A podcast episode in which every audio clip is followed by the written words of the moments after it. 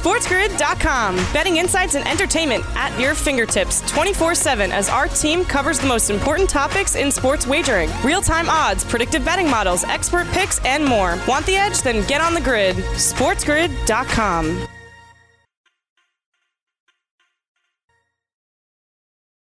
fantasy sports today, and we've got quarterback controversies all over the place. In Los Angeles, the team doctor, according to ESPN, is the one that actually injured Tyrod Taylor, and a punctured lung forced him out of the game last Sunday out of nowhere. And in San Francisco, Mike Shanahan, or uh, Kyle Shanahan, excuse me, his son, at his press conference just minutes ago announced that Nick Mullens is likely the starting quarterback for the 49ers this week. So, Joe, we're going to have already at the very minimum three different quarterbacks on the field than we thought after week one of the NFL season. Yep, and it's only week three, so stay tuned. And this is why, when we're talking about the waiver wire claims, you say, oh, why do I need a second quarterback on my roster? Well, guess what?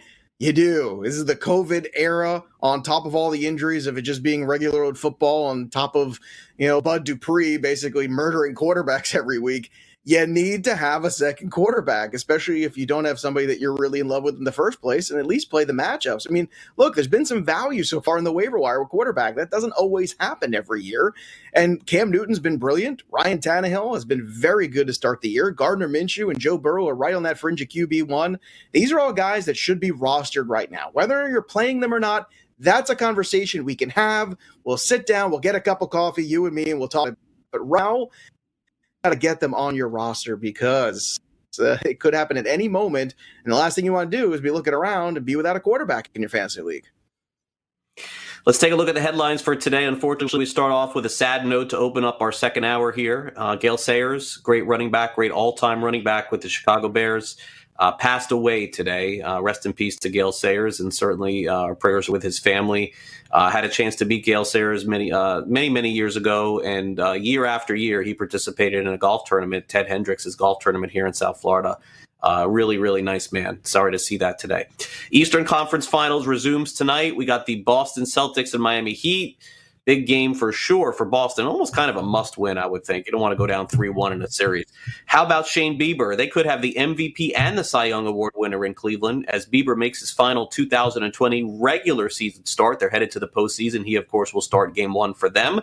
Major League Baseball talking about having fans at the National League Championship Series in Texas and also maybe even the World Series as well. Remember, the ALCS is going to be held in California, and they are not going to allow that there. So, NLCS and World Series, maybe we'll have fans there.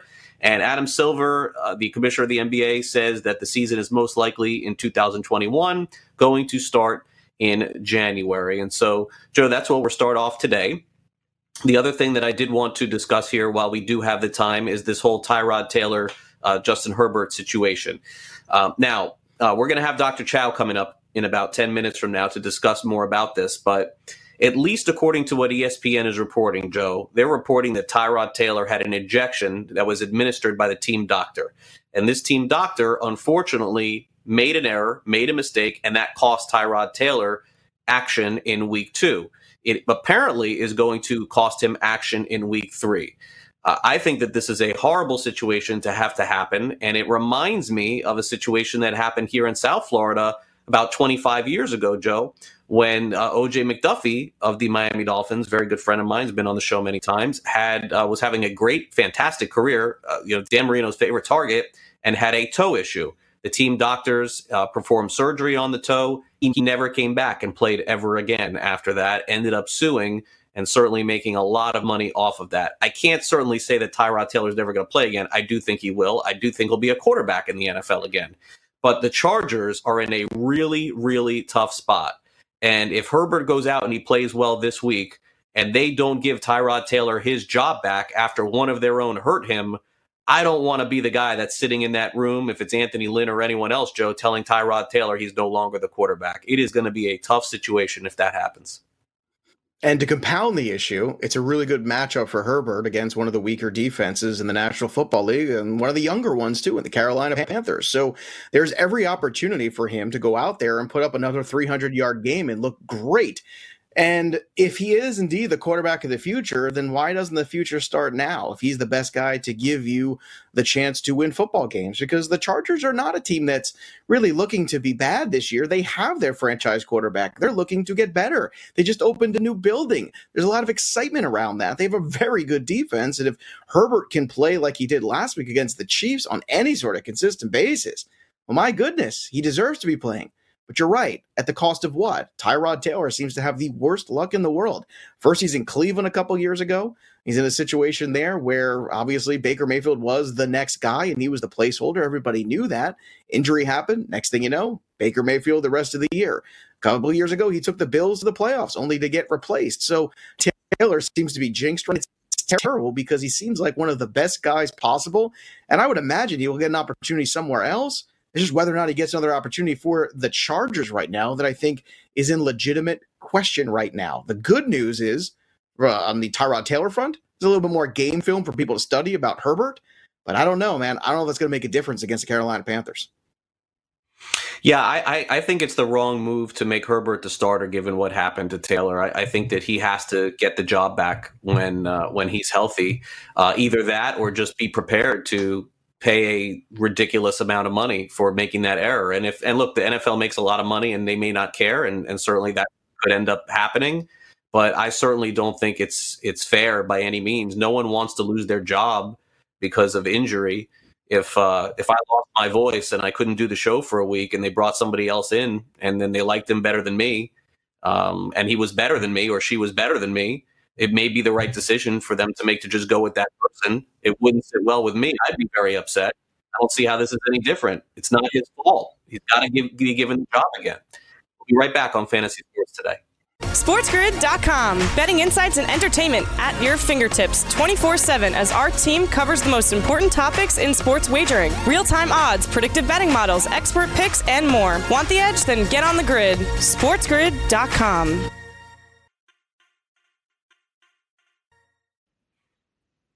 We're getting closer and closer to, to, some fantasy football trades being made in your respective fantasy leagues, usually after week two or week three. Start to kick the tires and ask about players on other teams. You can also look at your team and determine whether or not you need to make a move, get more aggressive, or just stand pat. Joe, that's always the interesting dynamic. We've talked about this previously that you literally just drafted your team two weeks ago. And uh, in order to make a move, something really either had to go drastically wrong in terms of an injury, or maybe you see a player on another team that that owner is unaware of. Maybe you're watching all the games on Sunday, he's not watching the games, you see something happen, and then you identify something that could really help your team or just do something pre- uh, preventative to help you in the future. And I think that's kind of the only reason to make a trade right now.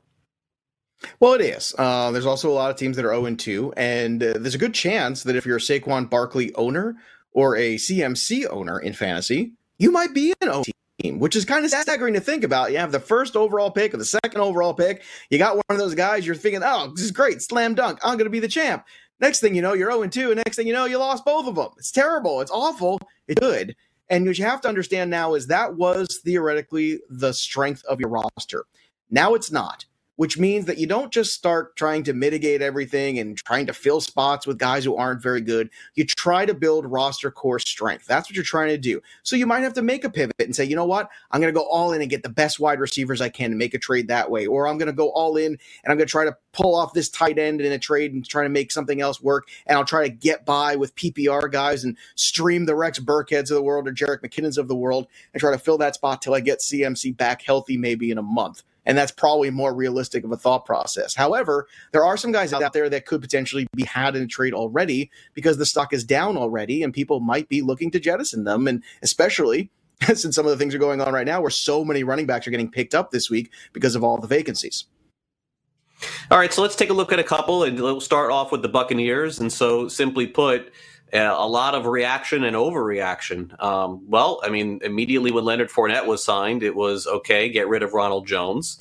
Ronald Jones went out the first week. It was okay, uh, get rid of Leonard Fournette. Now Leonard Fournette is playing well, Joe, and everyone says, okay, get rid of Ronald Jones. So it's just like this this circus ride that's going up and down with the Buccaneers running backs. And at some point, this will normalize. I think also people forget that most teams in the NFL have two guys and use two guys, which certainly could happen. Mm-hmm. So let's focus in on Ronald Jones, Joe, who had 24 carries, 89 yards and a touchdown, four receptions, 20 yards total, eight fantasy points back to back weeks. There are, are people who are not big fans of Ronald Jones. And remember, Bruce Arians did not have him when he came into Tampa Bay. It's sort of a new uh, regime that's working there with him. Uh, but would you be looking to add him right now? Would you be looking to subtract him, or would you just stand pat based on what you see? Well, here's the funny part. Based on what you see, the thing that's so striking is the same fantasy points back to back weeks, which is funny because after week one, everyone was talking about, oh, it's Ronald Jones's backfield. Well, he had eight points. After we talking about, well, Leonard Fournette's back. Guess how many points Ronald Jones still had? Eight if you can get you somewhere around eight, half, and again, these are half PPR points. I'm trying to split the difference here to help everybody. But with the half PPR here, you're looking at somewhere who probably somewhere around eight to 10 or 11 point play. Now, that's not great, but at least it's useful. At least it's double digits. At least it's points. And this is a guy probably after last week, a lot of people look at what Leonard Fournette was able to do, especially later in that game, and have real concerns about runs going forward. And if they this is a guy that could be had in a trade next to nothing. You could probably trade him for a fifth wide receiver and get this deal done. And you could have a guy, Ronald Jones, who at least seems to be part of the game plan every week and is going to get some moments. Maybe he'll fall in the end zone one week. Okay, great. That's fantastic. But I think he at least is in a spot where he has a role in the offense, at least for now, until Leonard Fournette blows up everything for a few weeks in a row and at least take a shot here because there's also that circumstance set where it is a split backfield. And Fournette's going to have games and Jones is going to have games. And if that's the case, this is the perfect opportunity to try to get Ronald Jones on the cheap. All right, let's move over to the Lions. Very complicated situation going on with them as Adrian Peterson dominated the backfield in week one. Kerryon Johnson started week two. DeAndre Swift seems to be their closer. Very bizarre uh, confluence of events. If the Lions keep going this way, it does seem pretty simple that they'll give Swift a lot more playing time. He's uh, the future there, regardless of what coach is there or not. Game one, eight fantasy points, Joe. Game two, he had seven. Game one should have been 14 or 15. He dropped the ball. Eight carries, mm-hmm. 20 yards, and a touchdown, eight receptions, uh, 10 targets, 75 yards. They've been trailing in games, so he is certainly uh, very PPR valuable there. And man, I, I just hate being so wrong on something like I am on Detroit right now. And I don't know why I thought that there was a turnaround coming there for them, but it, it pains me to even discuss them at the moment. I'm just so upset with the way that they've played. Regardless of this, I Swift, you know, as I've said many times before, is my favorite running back coming out of college. He was a star at Georgia. I think he's going to be a star in the NFL. But Joe, I think I need to see either Peterson released at some point this year or Kerryon Johnson traded before I'm going to go ahead and acquire Swift, unless it is in a dynasty league. See, this is exactly why I want to acquire him now because then the price goes up through the roof. Then the person who has DeAndre Swift isn't going to want to deal him. And guess what?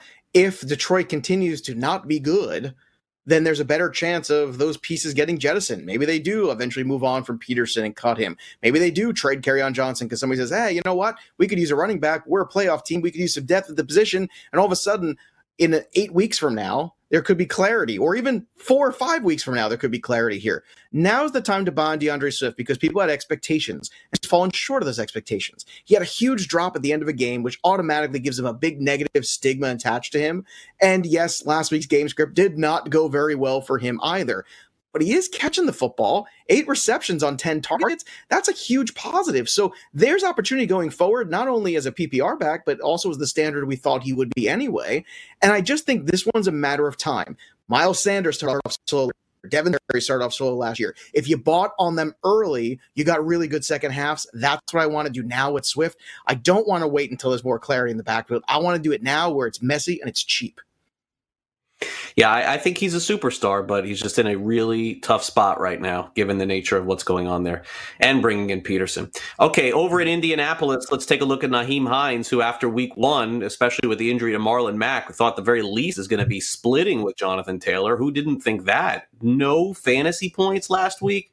That is astounding to me. I was impressed with Taylor. I thought he played well. I didn't think Taylor would be involved in the passing game as much as he has. And this is a young player, too, in his first year. We've seen this before. We've seen rookies excel before. I cannot believe Hines is completely out of the mix in Indianapolis. And how bad do people feel after they spent all that money after week one on Nyheim Hines to put up a big fat goose egg the next week? But look, he's somewhere in the middle. He's not as good as week one and he's not as bad as week two. So take some solace in that. There's some kind of player in the middle of these two things where I think is going to be useful as a flex guy in certain matchups. So just be careful how you use him. But he's another guy after a zero spot could be had in a trade. And then finally, let's go over to the Washington football team. Antonio Gibson in week one didn't look like any anything. You know, like four fantasy points looked like couldn't even run the ball. Honestly, didn't look fantastic last week either, Joe. But that touchdown certainly saved him. Uh, Washington's schedule does not get any easier from this point on. Would you look to acquire Gibson at this point, or or do you think that he's not worth looking at? I think he might even be dropped in some leagues, and I would pick him up because let's not forget he's converted into a running back. He's still learning the position here, so I think that is uh, something I'm going to give him a little bit of a pass on for now. But I think this is also a guy, kind of like Swift, as the year goes on, get better and grow into that role. And another guy too, you know, the Texans' schedule has been brutal to start the year. They got Pittsburgh, they had Baltimore last week. And then the week before they opened the season with Kansas City. This schedule gets easier for them. They're going to play Minnesota, whose defense looks terrible. Then they can play Jacksonville twice in the next five weeks. So all of a sudden, I think there's going to be an opportunity here for David Johnson is an intriguing buy low opportunity. Might not be a great matchup this week. People might be sour on it against Pittsburgh, and rightfully so, because that defense is all world. But at the same time, this might be the perfect time to maybe go in for a David Johnson as well and make an offer there. Yeah, and David Johnson has looked okay the first couple of weeks of the season. So uh, maybe he is over all the injuries that basically derailed him from the last couple of years. We'll see. Speaking of injuries, what to make of Christian McCaffrey's injury? When will we see Raheem Mostert back on the field? And what happened with Tyrod Taylor? Dr. David Chao will join us next to tell us right here on Fantasy Sports today. SportsGrid.com. Betting insights and entertainment at your fingertips 24 7 as our team covers the most important topics in sports wagering real time odds, predictive betting models, expert picks, and more. Want the edge? Then get on the grid. SportsGrid.com.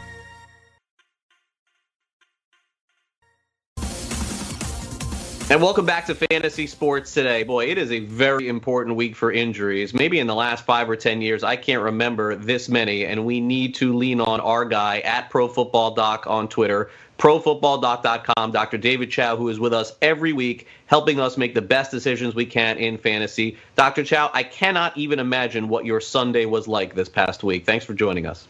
Thanks for having me. Honestly, uh, at the end of the day, you could have uh, transported me in a time machine to the morning, put me in Las Vegas, and I don't think I could have made any money because I didn't know really what happened in the games. Yeah, no, it was uh, it was incredible, and so we got a lot to, to go to. So let's try to get in as much as we can while we have you here. Uh, let's start off with uh, the team that you're certainly familiar with, the Chargers. Now, I, I, need a little bit of a better understanding as to what happened here with Tyrod Taylor. It was a pregame uh, issue that happened with him. He wasn't able to play in the game. There are some that feel that Herbert at this stage is the way to go there, and I suppose we can leave that for another day. But but let's get to Taylor specifically. What happened? Why did he miss the game? Uh, it is my belief using detective work, forensic work, Quincy, if you're old enough to remember that. Sure. Uh, I have to credit Bill Simmons. He's the first one who coined that term about me with Quincy. I like it. Uh, putting it together, I believe, and uh, they, I think it's been confirmed by NFL Network. He had a rib issue on Friday. He warmed up pregame, was slated to start, no problems. Uh, was not given a game status, so he was for sure playing went to the locker room, probably felt a little bit warm up, got an intercostal nerve block, rib block that perhaps went a little bit too deep, a known complication, and then ended up with the chest issues that you saw on the sidelines, perhaps a little bit harder to breathe, and was Justin Herbert became the starter and Tyrod Taylor went to the hospital. He was discharged the same day, so it was a small collapsed lung, pneumothorax, air leak, whatever you want to call it. Mm. It wasn't severe. He didn't have to be hospitalized overnight. There's no chest tube. It will heal on its own. Of course, you never want that to happen as a doctor. I've get, given plenty of rib blocks, and you're aware of it. And you're trying to be careful careful of it. But you know, in week one, Tom Brady threw a pick six, and in week two, he came back to win. Doesn't make him a bad quarterback right. in week one. So I'm not trying to harp on anyone or be negative, but just trying to explain it. To, and I'll go ahead and answer your other question. Book it. Justin Herbert is the week three starter at mm. least. Book it. Anthony Lynn said, if he's 100%, he's our starter. Just from the air leak in the lung, he may not be 100%, maybe 95, slightly higher risk of getting hit and having a problem. But remember, the rib issue probably didn't go away, and you would imagine he's not going to get a rib block again, right? With the right. bad luck. It. So he won't be 100%. It's Justin Herbert's game against the Panthers. Period. End of discussion. Now, what happens in week four when he maybe is 100%? Well, that's another week, and you're going to have to ask Anthony Lynn. But week three, it's going to be Justin Herbert. Wow. Okay. So there you go. Dr. Chao breaking it down for you. Easy decision to make there. Uh, okay. So a couple of very key injuries. One, I don't really think we need to spend too much time on because we know the outcome, which is Saquon Barkley, who was placed on injured reserve. He's out for the season. Uh, what about Christian McCaffrey, though, Dr. Chao? Uh, look, some players are healing faster than others. And you called it last week when you came on saying, yeah, there's still a chance Michael Thomas could play. Of course, everyone said that he wouldn't. Then all of a sudden, he was almost going to play again. What about McCaffrey? What give, give give us a better timeline than what we have right now? Well, you know, I didn't see anything much on the video his last carry of the game where he ran for a touchdown. Maybe he got his right ankle clipped. I did go back and look at all the video, and with about 44 seconds left in the third quarter, Lavonte David tackles him and maybe has a mild right hang- high ankle sprain. It's been reported high ankle four to six weeks. I don't know that I, I'm certainly not doubting the high ankle, but I think it's mild. And I'm not ready to sign off on four to six weeks yet. First of all, as of this taping, the team has not put him on injured reserve yet, and that's a three game absence. So if they really knew four to six weeks, why wouldn't they just make the move? Sure. They haven't yet. Number two, by video, it doesn't support that. Now, he's their franchise guy, so are are they going to push him to play against the Chargers? Maybe not, right? But I don't think this is something where look, if I owned Christian McCaffrey in fantasy, I would not be dumping him or trading him right now. Mm-hmm. Okay. Uh, one other running back, real quick, uh, on the San Francisco side. Boy, Dr. Chao, San Francisco's hit uh, pretty hard uh, across the board. I know Garoppolo was hurt, but Raheem Mostert is another name that's very popular, of course, in fantasy because of the great start that he got off to in that game, the great uh, postseason uh, playoffs that he had last year as well.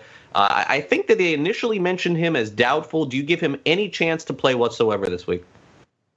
I think he has a chance to play, but I think he's somewhere between doubtful and questionable. My money would be that he doesn't with a mild MCL, but I don't think this is a long term deal for uh, Mostert. I think it's a short absence. Okay. Uh, let's move on to Michael Thomas, who initially when uh, reports came out you know it was just all over the place. I think that you gave everybody the best calming influence on Mostert or i'm sorry on thomas here on this show. And it was very apparent that as the week went on there was a slight chance that they could have taken that chance and played him. But doctor early in the season you're not going to take that kind of chance. Do you expect to see thomas back in the saints uniform this week? Well if we're applying football terms i would have put thomas at as possible but doubtful for this Monday night game, and he did not play. I would put him for week three as questionable. So there's a fair shot, but not a guarantee. And I would put him for week four as probable. Now I know technically probable doesn't exist in the, anymore as a as a designation in the NFL, but I think we're used to it. Right. That's kind of where I would put Michael Thomas. Now, the, the one intriguing one for me is someone that I have on my team, Dr. Chao, is Kenny Golladay, who basically we didn't hear a word about any injury for him right up until two days essentially before the season began. And then he missed the first week. I fully thought, okay, he'll just be back for the next week. I'll miss him one week. Now I've missed two. Dr. Chao, I don't trust any report on Golladay at this point, so I'm going to have to ask you do you think that he is back this week for the Lions?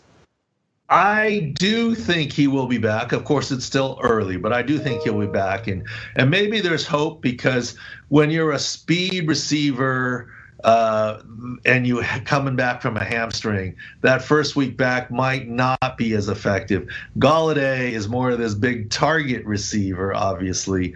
So uh, not only do I think he's got a reasonable chance of coming back, if he does, I think you have to play the guy, right? And yeah, uh, and see. I mean, I mean, given the nature of all of the injuries, it's a no-brainer. There's there's no doubt about that. Uh, okay, now let's let's uh, recap this with the Rams situation, which as of Monday was a little bit murky, and uh, and Dr. Chao, ESPN, very late at night, very strangely enough, had the report that Cam Akers had a rib issue and Malcolm Brown had a finger issue. And so certainly we all know who the third guy is, or maybe the first in this case. It's Darrell Henderson, who's going to be a very hot pickup this week in fantasy. Uh, but Akers, Dr. Chao, as you know, is a very, very highly sought after player in both fantasy and in the NFL draft. Malcolm Brown had the fantastic first week, which led everybody to pick up Malcolm Brown. So the Rams running back situation is a little bit cloudy at this point. How about the injuries to both Akers and Brown?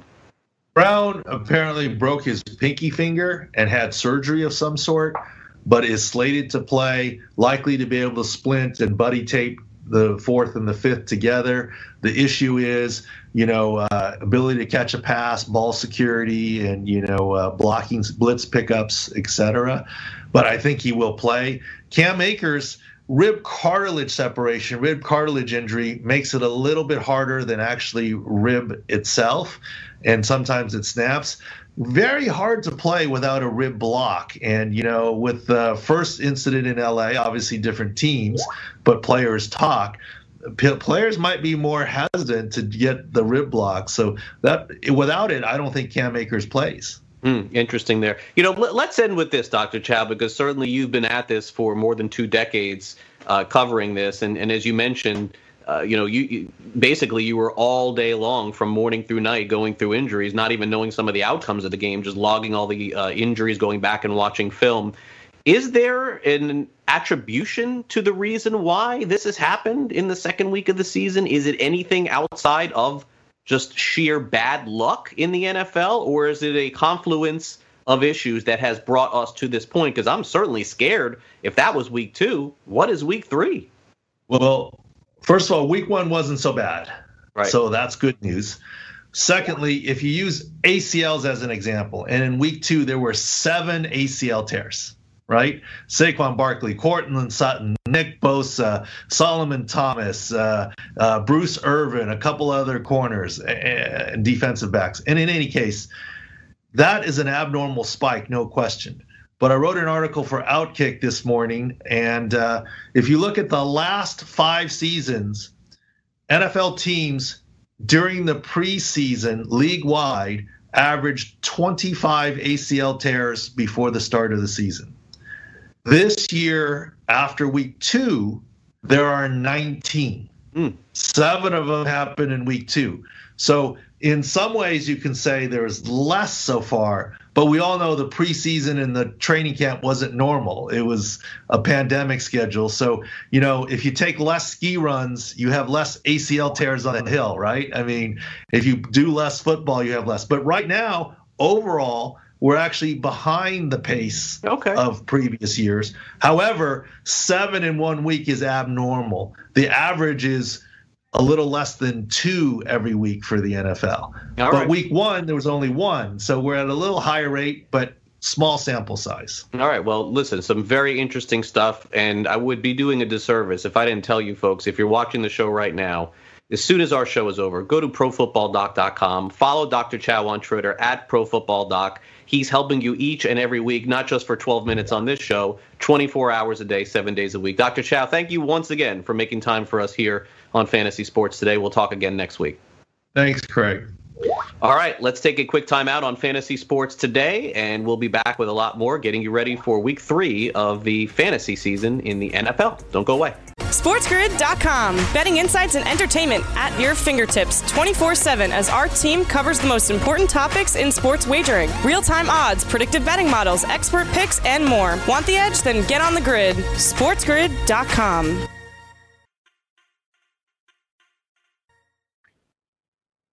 And welcome back. It's FST Fantasy Sports today with you here on Sports Grid and sportsgrid.com. We're at the midway point of the week. Of course, coming up this weekend, it is game day right here on Sports Grid. And I know, Joe, you guys have a big show planned for Sunday morning. For those of you who are watching our show during the week, make sure you tune in on the weekend. Joe, what's on tap for the big weekend show? Well, we're certainly going to recap some of our big questions that we asked last week on the fantasy roundtable. Uh, I think by the end of it, Eric Young wanted to put me through the fantasy roundtable, but he was right about a few things. I was right about a few things, including Leonard Fournette not being done It was quite a rant he gave. We'll see if he's ready to change his tune when we get back in person on Sunday morning. But it's going to be lots of fun with Matt Stryker, Eric Young, and myself. We're going to get you ready for your FanDuel games. We're going to go through all the values, the cash game plays, the GPP plays, the stacks, everything in between.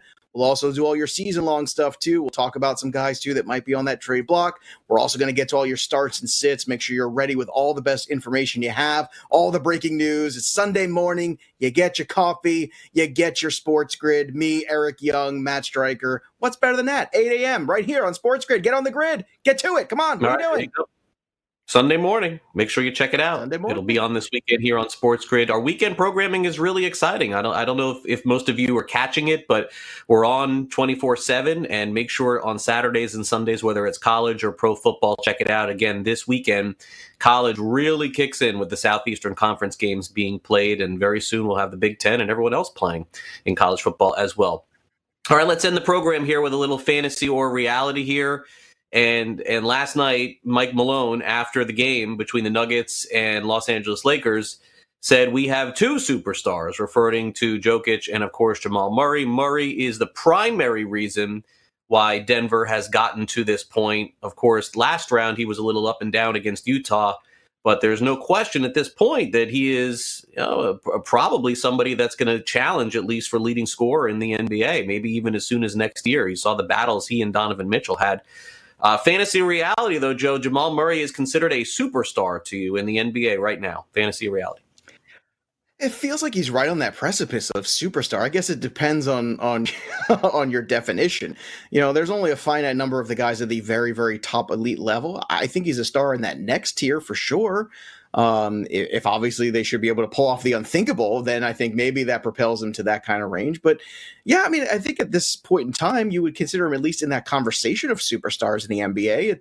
You know, I always think of the NBA as, as great duos. When the NBA is at its best is when teams have two guys on it, like the one and the one A. And it seems like the Nuggets have that going forward. So that's a very important thing. And I always feel like that was when the NBA was at its best in the 80s into the early 90s, when you have these teams that, like I talk about the NBA Jam era of basketball, where every team, every night, no matter what you were watching, you saw two guys that were basically household name superstar kind of guys. And I think Murray's become that this year for sure. So what do you think, Craig? I would say reality. Yeah, I think he's there. I think he's a top 10 player for sure in the NBA. And I think that that pretty much makes you a superstar. Is he Giannis? Probably not. Is he LeBron James? Probably not. Those are the one and two. But beyond that, I think he's right there in that conversation, and certainly he carried uh, he carried the Nuggets throughout the bubble, all up until the Western Conference Finals. And uh, yeah, I'm going to say yeah, I, I definitely think he is, and I think that he's one of the lesser known superstars as well. Uh, certainly, Damian Lillard's name is known a lot, and Murray could be just as good, if not better. So, uh, interesting uh, comment there, and interesting answer, I think, for our first fantasy reality for today. Let's move over to our second question here fantasy or reality. The Philadelphia Phillies dropped two games yesterday in their doubleheader and lose the second one in very ugly fashion as they have all season long. They score a run. Remember, it's a seventh inning game. They score a run in the top of the seventh inning, and then in the bottom of the seventh to close out the game, they bring in Brandon Workman. He gives up two runs, and they end up losing both ends of the Nola and Wheeler both started already this week. They are in line to start again Saturday and Sunday, and it very much could come down to those two games. It seems as though the Phillies reach on the second place position in the NL East could be almost out. If they lose today, it will be. Very much alive, though, for the wild card. Fantasy reality, Joe. The Phillies will make the 2020 postseason. No, I can't wait to hear the Joe Girardi press conference going Brandon Workman after the yesterday's game. Right, oh, just I can't believe it. How could Brandon Workman not be automatic? I mean, he's a Hall of Fame closer. Why wouldn't he? Uh, yeah, it's really puzzling. I can't can't uh, can't figure it out. I mean, it's not like he's a journeyman reliever. Just became a closer last year. I mean, it's just automatic. I don't know. The, the, good news is they got those guys going one more time. The bad news is they lost an Aaron Nola start yesterday, which I thought they could ill afford to do. It's starting to say like fantasy that it feels like it that they can't get there because this bullpen just won't allow them. I know there's a big start tonight. I think Eflin is on the mound tonight if memory serves, but I don't know, man. It's starting to feel like that bullpen's just their undoing. And uh, I don't think yesterday you should have split that doubleheader. I'd have a different opinion, but man, when you lose Aaron Nola starts at this point, I think that puts you really in a bad spot. So I'm going to say fantasy. Uh, that's where I'm going to stand. How about you, Craig? Do you think the Phillies can somehow figure it out here and just kind of finish strong in these last few days in the Major League season and kind of squeak their way in, backdoor into the MLB playoffs? Well, you know, it's interesting that you mentioned backdoor because right now there is no question that that's the way that they would get in. But today is Wednesday, and they play Wednesday, Thursday, Friday, Saturday, and Sunday. They have five games left. If they go four and one and make it, are they really backdooring at that point? If Nolan Wheeler pitch very well Saturday and Sunday and get in? So right now you're 100% right, but this is sports and things change so quickly. And I think that we're going to know in the next 24 hours basically i think you know 24 48 hours because if i think if they get to the weekend with those guys they're going to pitch i don't think you'll see workman again in the ninth inning and if we do then there's no excuse at this point can't use him again as many times as they've used him and lost and you look your point is fair with joe girardi at, at some point the phillies have to go to somebody who's never gotten the job done in the ninth and just take a shot because everybody that has had opportunities in the ninth has not been able to close out games. So while it may not be advisable to put a young rookie or a player with no experience in the ninth because he'd be nervous and blow it, how much worse can he be than the other guys that they've had? Right. I will say reality. They'll make it. I think they'll be the eighth seed. And I think that they just got to get to the weekend and have those guys start again. I'm I'm more worried about Bryce Harper right now, who hasn't hit at all in the last two weeks and has a bad back. Of course, Realmuto has been out. Hoskins has been out. Uh, it, it, does feel like your answer is the right one. That narrative is pushing that way to just being the epic failure of the 2020 season. But I don't want to believe it. I want to believe the Phillies are going to sneak their way in. So I'll say fantasy. Well, all right. Before we birthday. go to the next one, Craig. I'm sorry. Yes. I just I just want to you know wrap up the Phillies. I had a question for you because I respect you as a baseball man. So I want to know if the Phillies don't make it. I know we talked about this yesterday. Like, oh, okay, the general manager gets a pass and all that stuff. But what do you do if you're the Phillies next year to address the bullpen? Because that I feel like is one of those things where you're always searching and you can get a guy just like they got Workman who was good last year. And we've seen this time and time again, right? Where a guy has a good season, some nowhere, you plug him on another team or you plug him in the other role, all of a sudden he's no good. Is one of the most difficult things to figure out. And I just don't think they have an in-house candidate either. I mean, you know, I know Robertson got hurt, all these issues they had. Where do you go to fix this next year if you're the Phillies? Can you fix it? there's two parts to the equation in the conversations that I've had. Part number one is that realistically speaking, if you close your eyes and dream, right now the baseball season is June. And if the baseball season is June, there's a very good chance that they would have been able to fix this over 162. Not to the degree of them winning a World Series, but there's just no acquisition that you can possibly make out there, Joe. No minor league baseball. You cannot go down to the minors right. to pick up a guy pitching right now. Can't do it. That's number one. Number two, you follow baseball as closely as I do, closers, teams. One year they're great, one year they're right. terrible, and then one year they're great again. Bullpens are very cyclical to me. Sometimes they look fantastic, and the next year they're horrible, and vice versa. There's certainly a chance that all of the guys at the Phillies get it right the next year, and there's also a chance that they don't. It, it's just the problem is is that they didn't top off the bottle, the wine bottle at the end of the champagne bottle. Like they they left it short going into the season, and their attempt was fair. I mean, they signed Robertson, Joe. He got hurt. He's going to miss a whole right. year. Like that was a very reliable guy.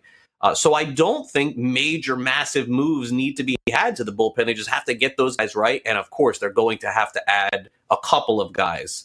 Uh, mm-hmm. you know, to help them out. But I could see their bullpen coming in next year and us having a completely different conversation about it because it, it's just so volatile and, and, things change so significantly from one year to the next. Okay, let's close this out here with Bruce Springsteen. It's his birthday today. He is seven. Wow, Bruce Springsteen is 71 years old. Wow. Still performing at a high level, too, when there is concerts around.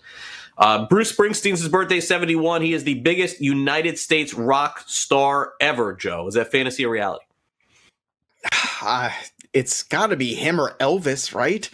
Uh, I'm gonna say reality because I like Bruce and I'm in New Jersey. And if I don't say yes and it's reality, I'm officially going to get uh, dropped somewhere in a swamp, somewhere in northern New Jersey, potentially, real up quick. But uh, I love Bruce. I love old Bruce too. I'm talking like you know beatnik 70s Bruce. That that's the Bruce Springsteen that I know and love, not the 80s you know, Bruce when you get into the dance in the dark. No, not so much. And I gotta say, I've seen Bruce twice in concert. The first time was in uh, I think it was still Shea Stadium at the time. It wasn't even before Citi Field. I'm positive it was Shea now that I'm thinking about it. And it was the Rising tour, and I was so disappointed. I didn't get one of my favorite Bruce songs. I just wanted one. I got like ten. I didn't get one, and it was the Rising tour, and I had to listen to the same song basically sung three different ways because that's what the Rising album was. He wrote three songs and he just re-recorded them four different times with different words, and I didn't like it. And then Bob Dylan showed up, and I went, "Oh, cool, Bob Dylan," and I couldn't hear a word he was saying. I couldn't understand him at all. I was like, "This is the biggest waste ever. This sucks."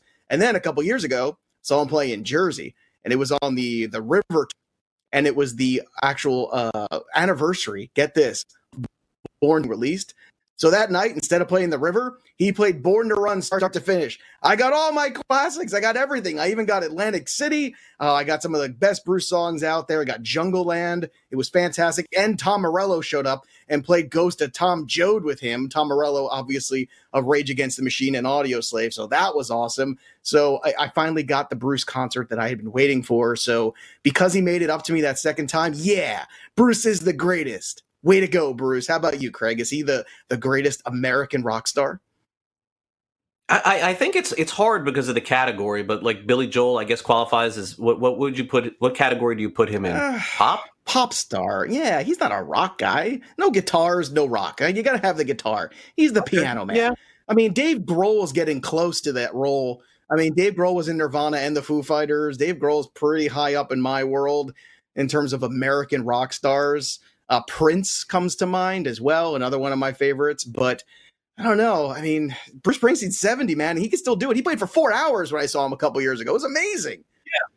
Yeah, I've seen him many times and I've had the same experience that you have, and it's all the same thing for me. If he doesn't play with the E Street Band, the concert's usually not that much fun, and if he does, it usually is. That's that's when I see him solo without them, I usually don't go, and when he's with them, I know it's going to be uh, a lot of the hits and a lot of his. I'll say I'll say reality. He is the biggest U.S. rock star ever. But if we're going to throw pop in there, and and some other artists, probably you know like Michael Jackson, Madonna, and, and those people. But in terms of rock, yes, yeah, absolutely. And ironically, rock. I think yeah.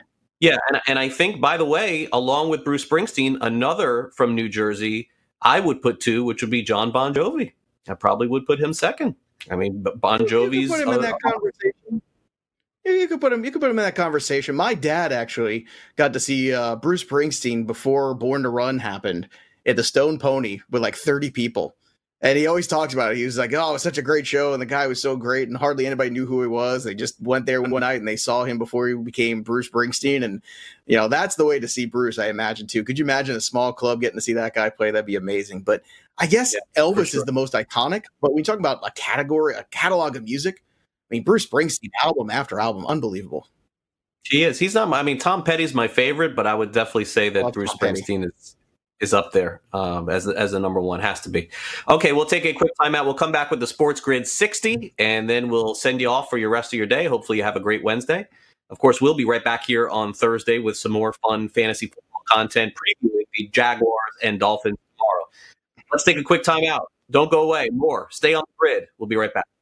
SportsGrid.com. Betting insights and entertainment at your fingertips 24 7 as our team covers the most important topics in sports wagering real time odds, predictive betting models, expert picks, and more. Want the edge? Then get on the grid. SportsGrid.com. And welcome back to Fantasy Sports today. Craig Mish, Joe Pisapia back with you. I left the comforts of the outside and have moved into my uh, new home office, Joe, here on the uh, on the inside. There's a chance that this is the way it may look uh, in the future. So we're testing it out here at the end of the show. Joe, do you do you like my new room here? Does it look okay? I do. I do like it. I look. It's it's very Craig Mish. You got a lot of souvenirs going up there, and we all know Craig at any given moment will pull out a souvenir from his pocket or from a desk drawer. So it seems like that's the environment you're in now, which seems very appropriate for all the memorabilia that we have done on this show over the last, though, I don't know, six months or so now. Yeah, the magic of live TV, we can just change things very quickly. And I was afraid it was going to rain outside, so I moved inside, and here we are to end the show. All right, let's uh, turn it over to Joe Pisapia. He's going to close us out here with the Sports Grid 60. Joe? Well, Craig said something that he's absolutely right about earlier in the program. Tyrod Taylor just can't seem to catch a break, and Tyrod Taylor deserves to be the starting quarterback. He didn't give up this spot because why? Because because he played bad? No. In fact, it's the own team's undoing of Tyrod Taylor that's put him behind the eight ball here. However, deserve is a tricky word. Deserve means nothing in business, and certainly there's no bigger business in this country than the NFL. So you could take deserve and you could throw it out the window because I can tell you right now, Justin Herbert throws another 300 spot up this week against the Carolina Panthers, wins another football game, and they are two and one. Looking at this division, you can think that you are possibly a playoff team. That's right. So sorry, deserve goes out the window here. Joe's very tough on uh, Tyrod Taylor. Ouch. Okay, uh, I'll end the show here with a little Major League Baseball as we close it out. And the 2020 season is about to come to an end. And I think that while most are excited for the postseason, there is that definite sense of relief that this is coming to an end as well. And I would say this while we can't take the season all that seriously in terms of the overall numbers, let's give kudos to the teams that win. Let's give kudos to the MVP. This was not an easy season to endure. And I'm not going to sit here and belittle the guys who ended up doing well, especially those who end up winning awards at the end of the year. That'll do it for our show today. Thanks again to Brett and Danny, of course, my co-host Joe Pisapia. I'm Craig. We'll talk to you tomorrow at noon. I got to check out my room. I'll see you later. SportsGrid.com. Betting insights and entertainment at your fingertips 24 7 as our team covers the most important topics in sports wagering real time odds, predictive betting models, expert picks, and more. Want the edge? Then get on the grid. SportsGrid.com.